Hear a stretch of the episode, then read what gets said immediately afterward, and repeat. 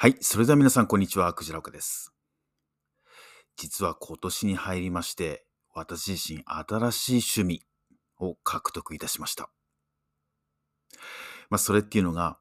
任天堂 DS。懐かしいですよね。それを今やり込んでると。ええって思われるかもしれないですけど、まあ、ポータブルゲームっていうと、今はもう任天堂スイッチでしょうか。まあ、それが中心ですよね、きっと。まあ、そんな高いものというか、まあ、そこにままるっきり興味はないんですけども、二人の娘たちが使ってた2台の 3DS のですね、本体があるわけです。で何年か前にちょっと自分自身やりつつある時もあったんですけども、そそろそろ一時で終わってしまって。で、この年末年始ですね、段ボールのいろいろな荷物をまた処分している中で、えその娘らが使ってた 3DS のソフト。まあ、到底私がやるようなものではない女の子っぽいもの。まあ、そういうの全部メルカリとかで処分してしまいましょうということで、えー売り出したら次から次へと売れてですね。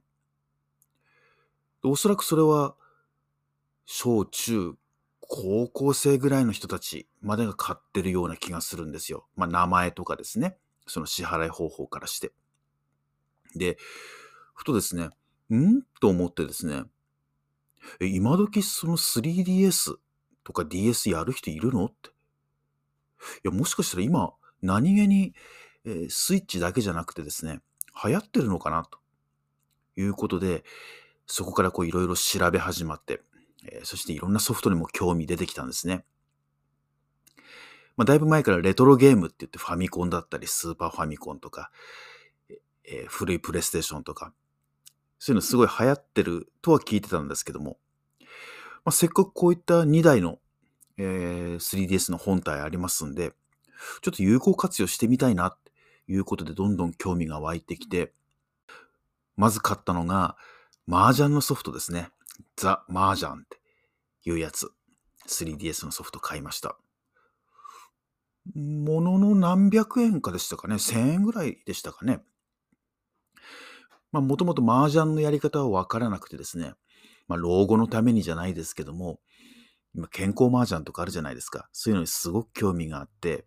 えーシニアになってからそういうところに通えるようにしたいなとか、その麻雀っていうのを何か趣味にできないかな、なんて思ってたんですよね。で、そのソフトやり始めたら非常にハマってですね、えーまだまだ、まあ、ルールを覚えたてっていう感じですけども、まあ毎日やってますよ。で、次に買ったのが、TOEIC の DS のソフトと、えーもっと英語付けっていうソフトですね。まあ、英語関連もたくさんあるわけです。でそれややり、もう一台の 3DS の本体でやり始めまして、それもまたハマりましてね。いや、もっと前からこれ知っとけばよかったって。っていうのも、私自身英語には興味があって、もともとですね、TOEIC であるとか、英検準1級であるとか、えーそういうのを何度もトライしてる時があって、その時っていうのは、あの、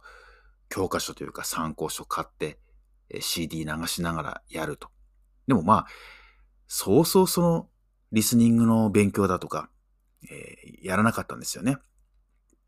で、まあ、昨今、その英語の勉強っていうと、アプリでいろいろあるじゃないですか。で、それもやってたことをやってたんですけども、となるとちょっと違うんですよね。えーどうしても、ライティングの部分と、リスニングの部分と、こう、なかなかやり込むことができないと。で、そこ行くと、この DS の、この勉強のソフトですね。まあ、リスニングしかり、このテストを受けた時のですね、スピーチが、もうまるで聞き取れないっていう感覚を、まざまざとこれで味わうことができる。そしてもう一個の英語付けっていう方は、英語学習法のディクテーションっていうんでしょうかね。聞いてそれを書き取ると。それがどうやら英語習得にはすごく有効的であると。それがまさにこのタッチペンでできるわけですよ。これはすごくいいものを見つけてしまったなと。で、この英語のソフトどっちとも2、300円ぐらいでしたからね。いや、これは50代、えーそしてシニアからのですね、暇つぶしというか、自分自身のその有効的な余暇活動ですね。それ手に入れちゃったなと。まあ、とりあえずこの3本のソフトにはまっていて、あ、こんな感じでできるんであればと思って、今、えっと、購入検討中なのは、中国語のやつと、えー、あと韓国語のソフトですね。それを買って、まあ、別にあの、今から旅行するとか、えー、何か検定受けるとかっていう目標を設定するわけじゃなく、趣味の一環としてですね、やってみようかなって。なんかそんな感じでいるんですよね。すごくこうワクワクしていて。えー、日夜ですね、あの中古屋とかに行って、えー、そういったレトロソフトあるかどうか探ってみたりとか、あちこちの店行きましたね。まあでもあんまりないですね。もうやっぱりメルカリとか、ああいうところで、えー、もうピンポイントで探していくと、もう何百円ぐらいで、えー、結構面白そうなソフトゲットできます。まあ、花からですね、何千円も出して、えー、そういった高いソフト買おうっていう気はないので、この安いソフトで、で、しかも、麻雀しかり、この英語ソフトしかりですね、もうこの頂上への頂きの高さというか、たったかあの何センチかける何センチのソフトなんですけどね。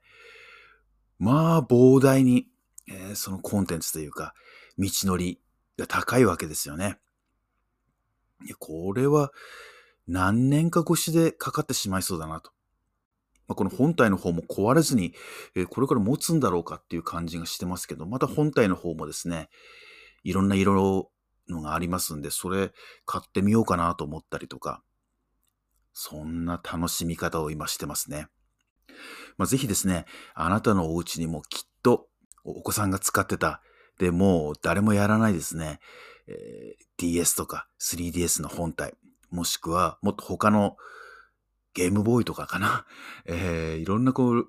レトロゲームの本体あると思うんですよ。で、結構ですね、まあ、売ってしまうのもそうですけども、勉強とかですね、そして趣味として再活用されてみるのも意外にハマってしまうかもしれないですよ。